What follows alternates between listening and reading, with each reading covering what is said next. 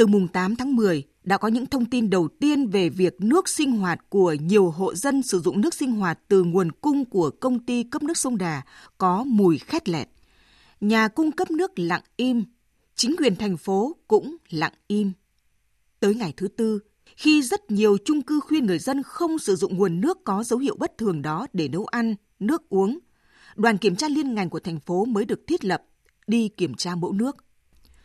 Không ai được biết cái vị khét lẹt đáng ngờ trong nguồn nước thường được sử dụng làm nước ăn nước uống ấy có từ đâu ra, bao gồm những chất gì. Mọi sự bất thường chỉ được phát hiện nhờ khứu giác của người dân. Sự hoang mang bao trùm lên 7 vạn người dân thường xuyên phải sử dụng nguồn nước đó.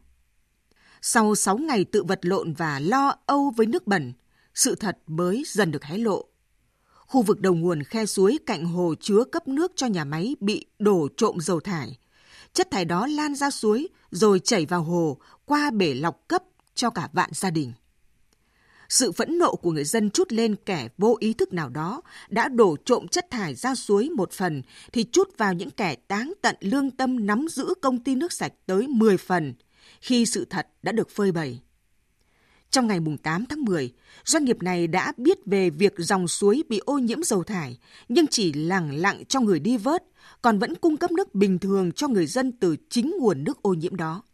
Không có bất kỳ một thông báo nào được gửi tới 7 vạn dân Hà Nội, cũng chẳng có thông báo nào cho chính quyền sở tại tỉnh Hòa Bình. Chưa hết, trong cuộc họp báo chiều qua, thay vì trả lời thẳng vào vấn đề và nhận trách nhiệm, Tổng Giám đốc Công ty Cổ phần Đầu tư Nước sạch sông Đà lại quanh co, lẩn tránh, bao biện và trơ chẽn khi cho rằng mục đích của công ty không gì khác là vì dân. Vì dân hay phó mặc sức khỏe của cả vạn người dân trước nguy cơ mất an toàn? Câu trả lời đã quá rõ ràng, nhưng trách nhiệm của chính quyền thành phố như thế nào trong vụ việc này khi phó mặc an toàn nguồn nước vào sự tự giác của một doanh nghiệp? Thử hình dung, với quy trình đó, nếu nguồn ô nhiễm là hóa chất độc hại thì hậu quả sẽ lớn chừng nào.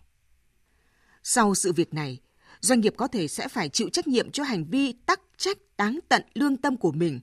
Song sự trả giá ấy không thể bù lại được việc cả vạn người đã lỡ uống phải thứ nước không an toàn cùng những nguy cơ ảnh hưởng tới sức khỏe chưa thể đong đếm.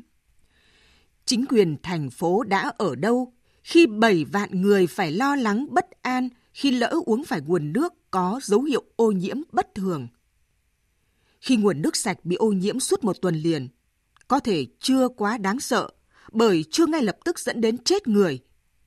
Nhưng thật đáng sợ trước sự im lặng khó hiểu của chính quyền, trước sự an nguy của cả vạn người dân.